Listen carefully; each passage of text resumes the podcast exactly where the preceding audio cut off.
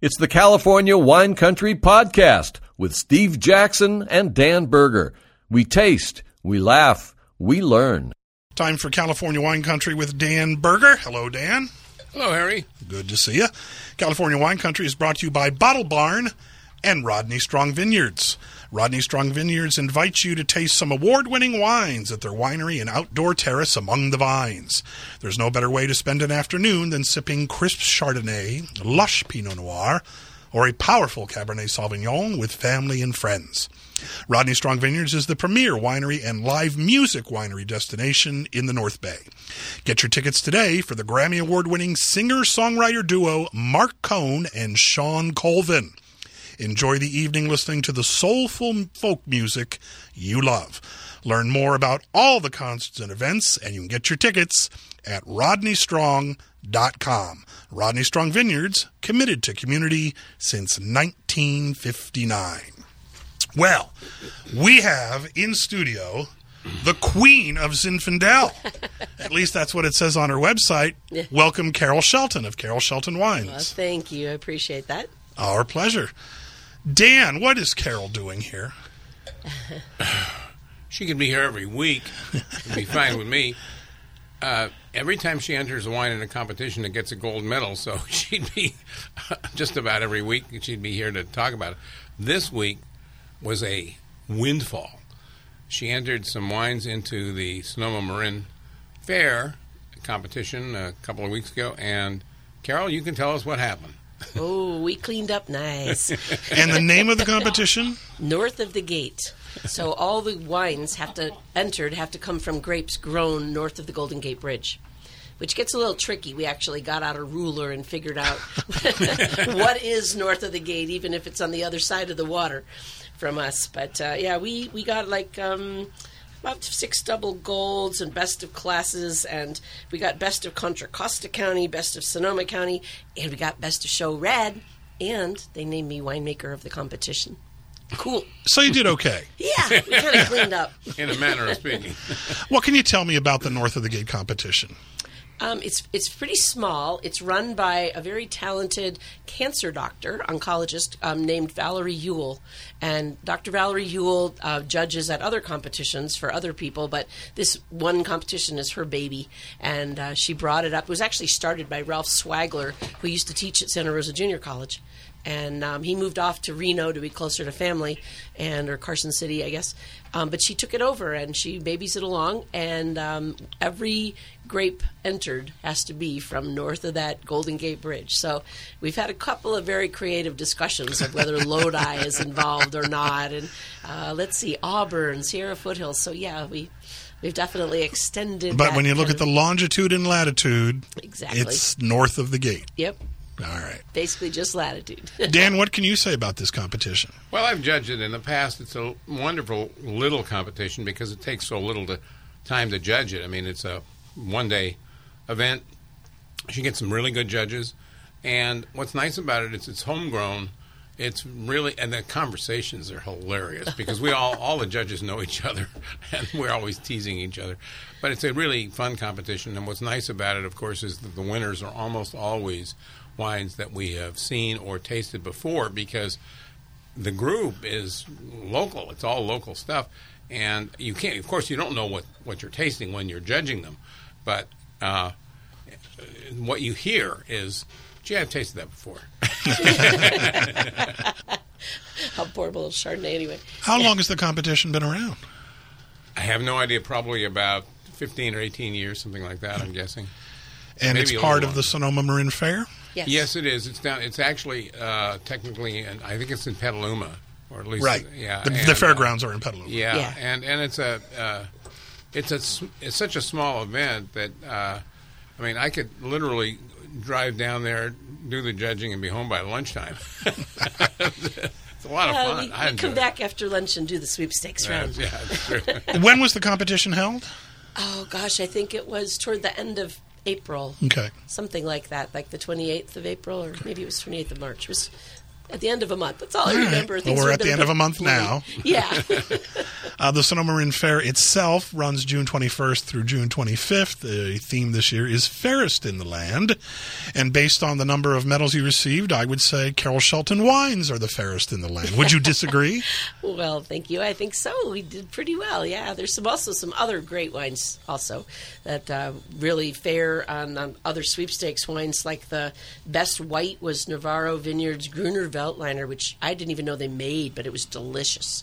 And uh, they also took best dessert wine. That's not a surprise. Navarro almost always wins best dessert, and it was with their Cluster Select Riesling Late Harvest. Um, and then we had Best of County, Best Stonehouse Cellars got Best of Lake County, Navarro got Best of Mendo, uh, Oak Farm Vineyards got Best San Joaquin, so they do include Lodi, uh, Best of Tehama County, all the way up by Red Bluff and all that area. North of the gate. Yeah, Raging That's Bull. pretty north. Best of Sonoma County was me, and then Best of Contra Costa County was me. Oh, a double county winner. yeah, that's right. What are we tasting right now? what you have is the 22 Wild Thing Chardonnay. And we just finished selling our 21. Uh, we're just releasing the 22, and I know Steve likes it. I didn't know Steve wouldn't be here, but uh, I have to bring him Chardonnay to s- make sure that those dulcet tones coming over the radio are well lubricated. There's a scanner at the door that detects Chardonnay, and That's you right. obviously got through the door, so you, you passed. So this is from a vineyard that we used to own up in uh, the southern end of Dry Creek Valley, and we bought the vineyard. It's I swore I'd never make another Chardonnay again because I made a lot of Chardonnay in my past at Windsor Vineyards. But I found this vineyard, my husband did, uh, to build a winery on. And it was a perfect location for a beautiful hospitality based winery and production winery as well.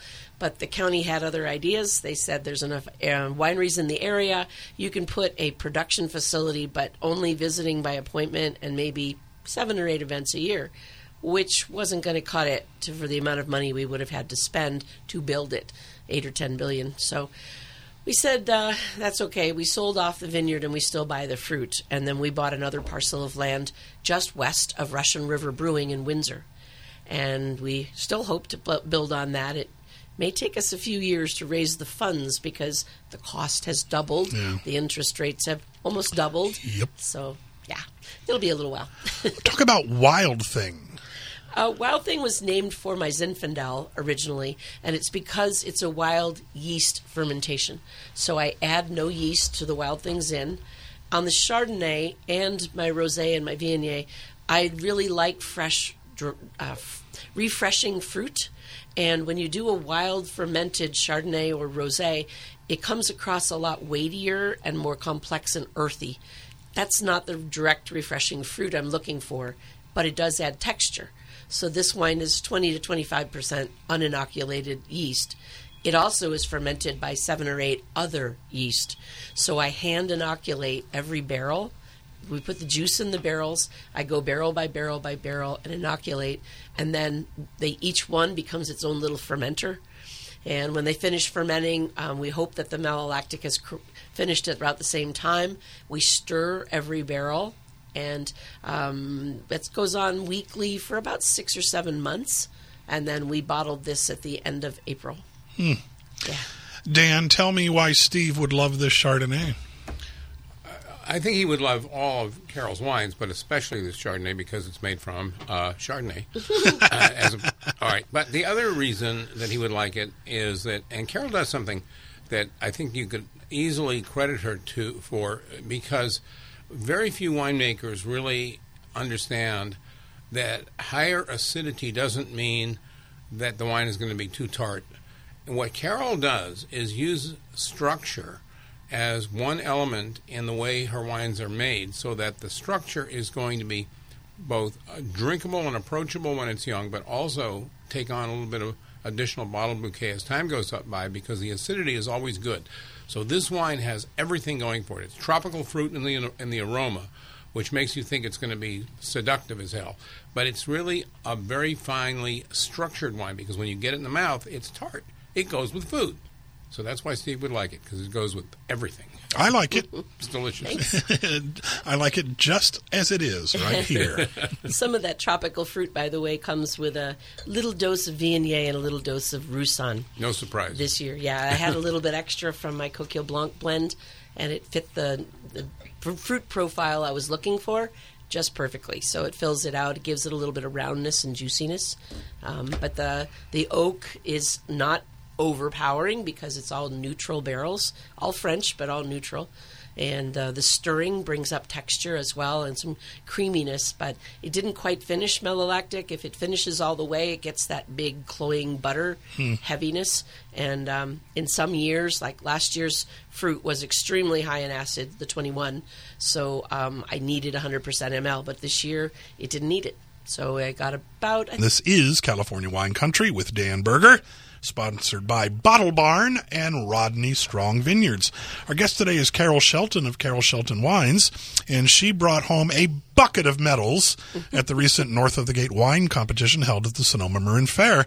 Are we tasting one of those medal winners now? We are. This is one of my golds. I think I did about five golds and six double golds or something like that. Um, but this is the wine we're most known for. It's our signature wine called The Wild Things Zin, and it's our 2020 current release. And it's called Wild Thing, as we said before, because of the wild yeast fermentation. And the fact that it's organically grown up in Mendocino means that the yeast that are growing on the skins of the grapes have not been messed with by pesticides. So they're a lot stronger and they can finish the fermentation a lot better than if pesticides had been there to kill off all those yeast on the skins. So it makes a very creamy wine. It amplifies the fruit quite a bit and finishes fermenting just fine because they're strong enough. Blackberry, violets. It's gorgeous. Absolutely stunning. Well, I've had this several, times since it was released. And this is uh, coming into its last months of availability. So if anybody wants it, this is the 2020 vintage from Mendocino County. And if anybody wants this, fabulous. Let me, let me just say, Carol Shelton isn't known for her Zinfandel for by accident. This stuff is seriously a creative uh, effort, and if you need a good bottle of Zinfandel, this is the one to buy. and it's very accessible because you can get it at all the Oliver stores, at Big John's, at Molesbury's, um, all the usual suspects, and it's now in Raley's and Safeway. So we've gotten big enough to make the big boys give us a space on the shelf. And Dan, can- talk a little bit about Mendocino as a wine growing destination. Mendocino has some of the oldest Zinfandel pla- that was ever planted in the state of California. Goes all the way back to the 1800s, and some of those vineyards were planted by Italian farmers who knew what they were doing. And is this uh, part of the Cox uh, vineyard? So this is up in the Ukiah area, actually Redwood Valley, and this is warm but not hot. And the main reason is, as I recall, this is east facing. Um, it's much. either east or north facing, and so that gives you a little cooler temperatures. And this wine has such explosive blackberry fruit, and it's it, remarkable stuff. And this is not the only vineyard in Mendocino that grows this kind of fruit for Zinfandel. and it's blended with some Carignan and some Petit Syrah um, that grow on the property and are, are organic as well. Um, so that helps give some of the layers of complexity to it, as well as a lot of big fruit pop. Carol, give us a little bit of your history for folks who've not heard of Carol Shelton Sure. wines before. Um, I came from upstate New York originally. I went to UC Davis. I came out here in high school actually, but then I went to UC Davis hoping to study poetry. And my mom said, my mom said, "No, you're the youngest of four kids, and the other ones have your typical BS degrees, and I don't mean Bachelor of Science." um, and they did not have jobs. And so, you know, when they have the uh, the typical liberal arts type degrees, they would have had to go for secondary degrees, which one sister did. Um, but mostly, my mom wanted to see somebody get a career with all the dollars that she was pouring into our education, and she knew I was good with sciences, so she didn't want me to waste it on the arts. So she said, "Go for the food sciences. Look for something that you really enjoy." And I took the introduction to wine, which happened to also be a science. It satisfied the science category for English majors.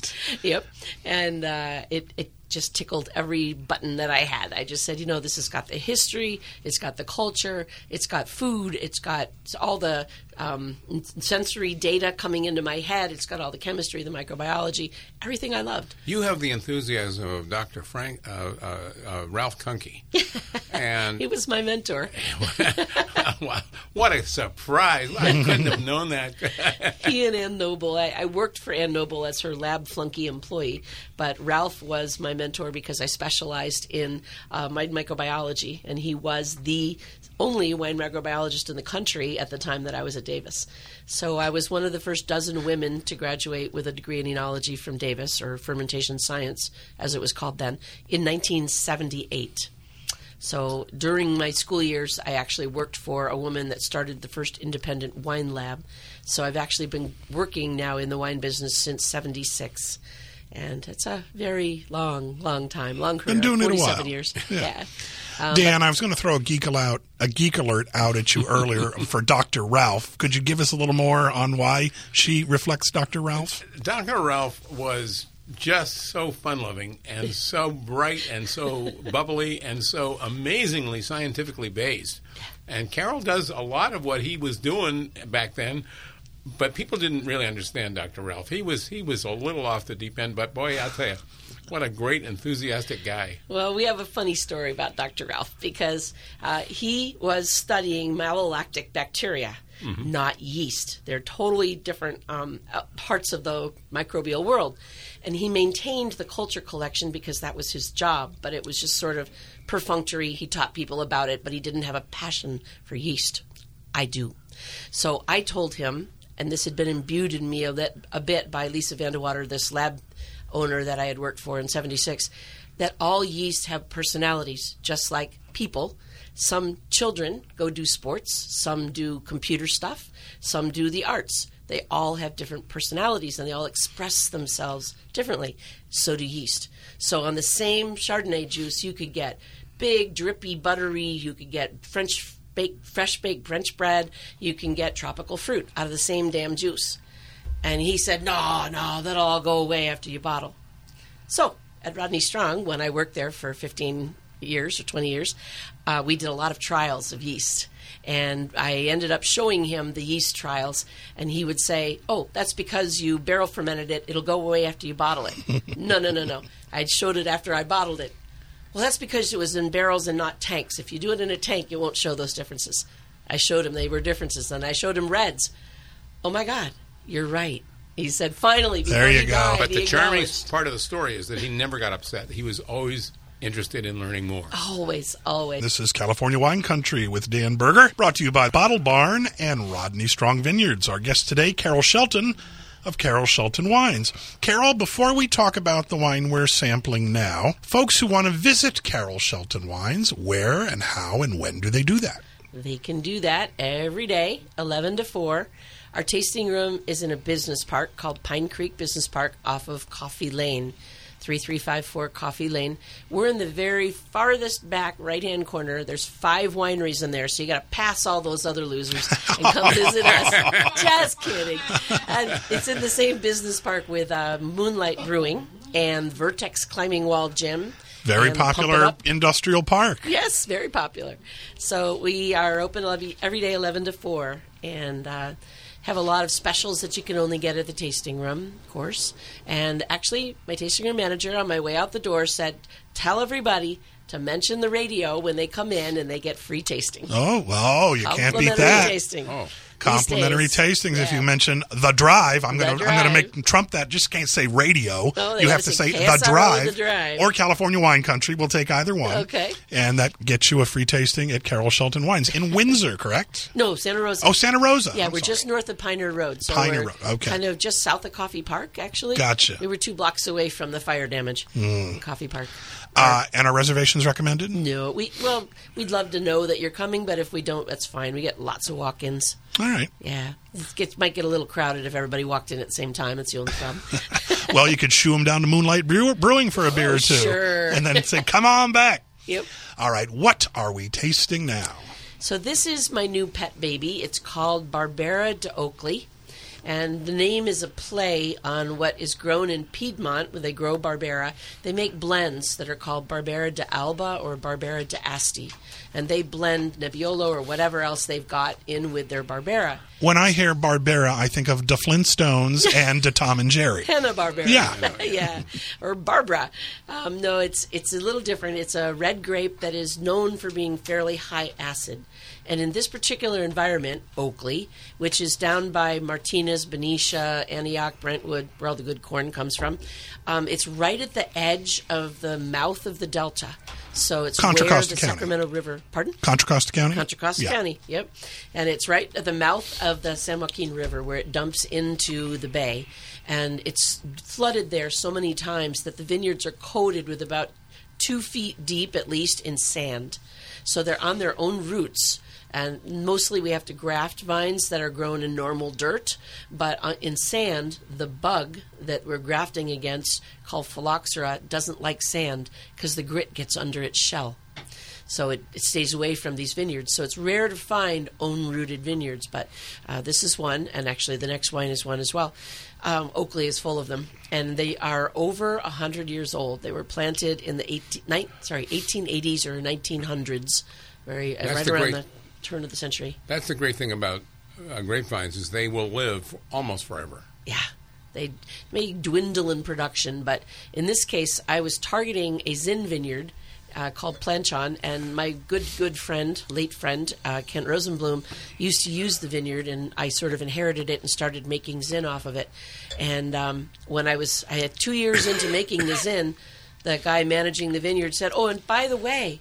There's Barbera on these two rows on the outside, and there's Merlot on the little bit of the strip of the driveway here. And so I was like, really? You didn't tell me this. So we took the Merlot and we took the Barbera, and we really love the fact that they all blended together beautifully. So this is 75 Zin, so that I can, or sorry, 75 Barbera, so I can call it Barbera. It's 10% Zin, 10% Merlot, and then I threw in a pinch of Carignan from a neighboring vineyard in Oakley. And how did this do at the North of the Gate competition? Well, this one got a double gold, best of class, and Is that all? it also got best of Contra Costa Is County. that all? yeah, that's all. It's done really well. It's I've been so proud because it's the first year I've made it, and uh, really, really happy with it myself. It's on our table a lot at home. Dan, your thoughts on this Barbera d'Oakley? Structurally, with the good acidity, it's exactly what it's supposed to be. It's got the acidity for of Barbera, but it's got more fruit than you're typically used to from a Barbera because it's got a darker color than most Barberas from Italy, and it's got a little bit more vibrancy in, in the aroma. So it's got a little bit that Zinfandel does come out. Yeah. And the Merlot, actually. It was a, a very unique clone of Merlot. I actually bottled some of it separately in 19, and it is delicious. We have a little tiny bit left at the winery. I only made like 54 cases. It wasn't even enough for the wine club to get a bottle to every person.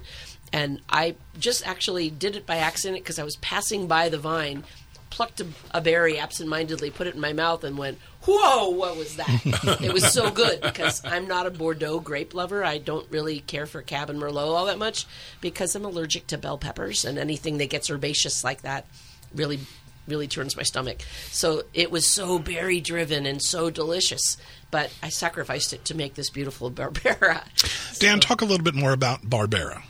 Well, I visited uh, Rocchetta Tanaro in uh, the Barolo district in Piemonte uh, about 30 years ago and tasted through probably 15 or 20 producers of Barbera. I stuck to Barbera. I did not taste anything else, just Barberas. And I found that the variety is absolutely seductive if you really like completely dry red wine.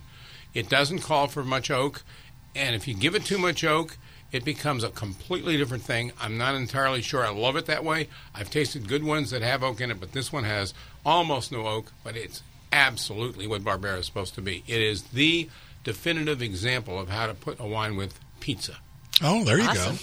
Yeah, you know, I actually I've got to confess I was present when this wine was being judged by its panel, and um, Mike Dunne, who wrote for the Sacramento Bee and was their wine critic, had this wine and he said, This has got to be the single best Barbera I've ever had. And he's in Sacramento, right there by the foothills, where the Sierra foothills are California's Barbera area. So I felt really, really good about that. And Barbera, by the way, sells out in the foothills.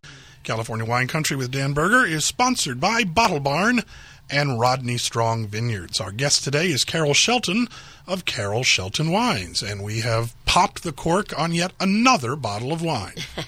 what are we sampling now? Well, this is another of my, my favorite children these days because it keeps winning all these great Best of Show awards. It's lovely. So, this is called Coquille Blanc, and coquille is the French word for scallops or shellfish. Properly in French, it should be coquille, but a lot of people don't know that two L's and an E aren't heard in French. And pronounced in Spanish, it would mean frog. Exactly. I don't really want to call it frog red, so you know. Uh, but coquille rouge, I also make a coquille blanc, which is um, all white Rhone varieties, but the coquille rouge is all red Rhone varieties, grown in Oakley, which is the same place the Barbera came from. Back from. in Contra Costa County. Yeah, and they are um, over 100 years old, growing in sand. Um, a lot of the vines are sort of lying on their sides. Uh, the varieties in here are not your typical mainstream. So the Rhone varieties used are Mourvedre, which contributes a big black cherry kind of fruit base and a little leatheriness and a, just a touch of tannin. Uh, Grenache Noir, which on the other side is very light and strawberry like, lighter in color as well as body. I do produce a straight Grenache Noir from Oakley.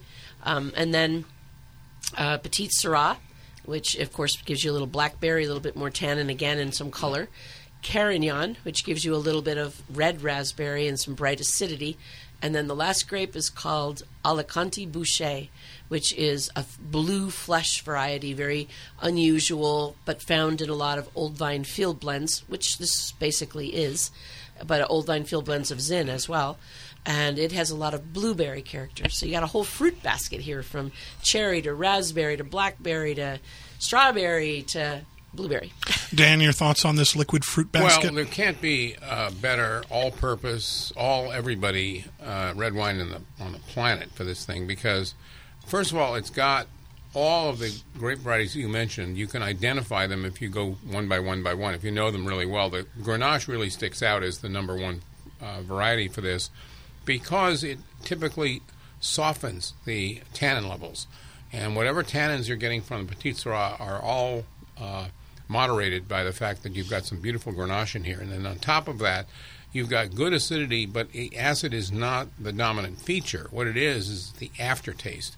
So the wine really is meant to go with hamburgers or or so uh, maybe rare ahi tuna or something like that. It's it's got it's it's halfway between a dark red wine and a Pinot Noir. So it has everything going for it. It's got all the flavors. It, it's a miraculous experience. Mm, thank you. Yeah, it's got very juicy fruit. I just want to go when I drink yeah. it, and it goes great with anything off the grill. That, that, blue so. fruit from from some of those varieties is so evident. Yeah, I love the perfume that comes off of it. Just sticking my nose in there. So, Dan, I asked you about Mendocino County as a wine growing destination. We've been talking about wines from Contra Costa County. Tell us about Contra Costa County. Well, first of all, when Carol mentioned that they're old vines, she didn't uh, go into the detail, which uh, I could, but I'm going to save you the uh, agony. Uh, old vines can produce some rather incredible flavors, and it takes a long time for a vine to get old the French consider their their vines to be young until they're 25. They're young vines at age 25. In some areas of California, we're replanting it to age 25. So these vines that go 100 years in Oakley, this is a real treasure. It's it, but it's opportunistic in a certain way because the winemaker has to know that you can't let this stuff sit on the vine until they get overripe because it, if they get overripe, you've lost it. So you've got to be out there harvesting early enough to capture those beautiful fruit flavors. And that's what this brand is all about. The Carol Shelton wines tend to be balanced and structured. And the reason is that Carol's been in the business long enough to understand you've got to watch that fruit and don't let the, the, the, the vintage get away from you. Yeah, we pick this at the end of August every year. Perfect. So, yeah, Just it's, perfect. It, uh, it's a labor of love. And if you picked it, it at the end of of September, it'd be too late. It'd Way be, too it late. would be port. Yeah, it would be pretty tasty port, but it would be port. Yeah, Carol, we- how did you find yourself out in Contra Costa County? Actually, the the guy that manages the vineyard, he's he's kind of a character. People know Gary and and uh, is his name. He's from an old Portuguese family that grew up growing grapes out there. He had some extra grapes one year, and he came knocking on my door, and I said, "Well, I guess I could wiggle a few tons into my program," and I started with the Coquille Blanc in um, 18, I think, and I started with 400 cases. I grew it to about 750. Now we're at about 1,200. And because it's a wine that has to be explained, when you see Coquille Rouge on the shelf, you don't know what it is. The customer doesn't. And so a store has to hand sell this, or a restaurant if they've got it on their list. And a little easier for a restaurant, maybe for a server to per- talk it through, but in a store, it takes a lot of loving to give this wine some attention. Dan, how would you introduce this wine to a Well, novice? First of all, if I were in a restaurant situation and I had this on the list, I'd keep it in a in a cool place, really cool place, so that the temperature on this wine would be at 60 when you serve it to the to the customer. And I would have a bottle open in the restaurant at all times and just offer them one ounce serving for free, and de- and defy them to buy a bottle. this stuff is so delicious when it's cool. I mean, we're sitting in a warm studio here. It's not exactly optimum. We have no hamburgers. but we could fry them on the table. yes, you're going to promise me a hamburger for tomorrow? Is it what Wimpy does? Yeah. I'll gladly pay you tomorrow for, For a hamburger today. today. yes. So, Carol, tell us about the future for Carol Shelton Wines. What do you have coming up? Well, we're hoping that we'll be building in Windsor. Um, we've been in our little space. We've been in business since 2000. I left Rodney Strong, our host for the program, and Windsor, which was one winery at the time. I was there 20 years, and I left there in 2000. And I gradually grew, grew, grew just by organic growth. So we have no partners at this point, and we're looking to find a lovely partner investor who will help us develop the property that we already own next to Windsor uh, Russian River Brewing. And at that point, it will have an incredible hospitality facility. It's actually permitted for a kitchen, a whole restaurant kitchen. And we're looking for doing a lot of events there.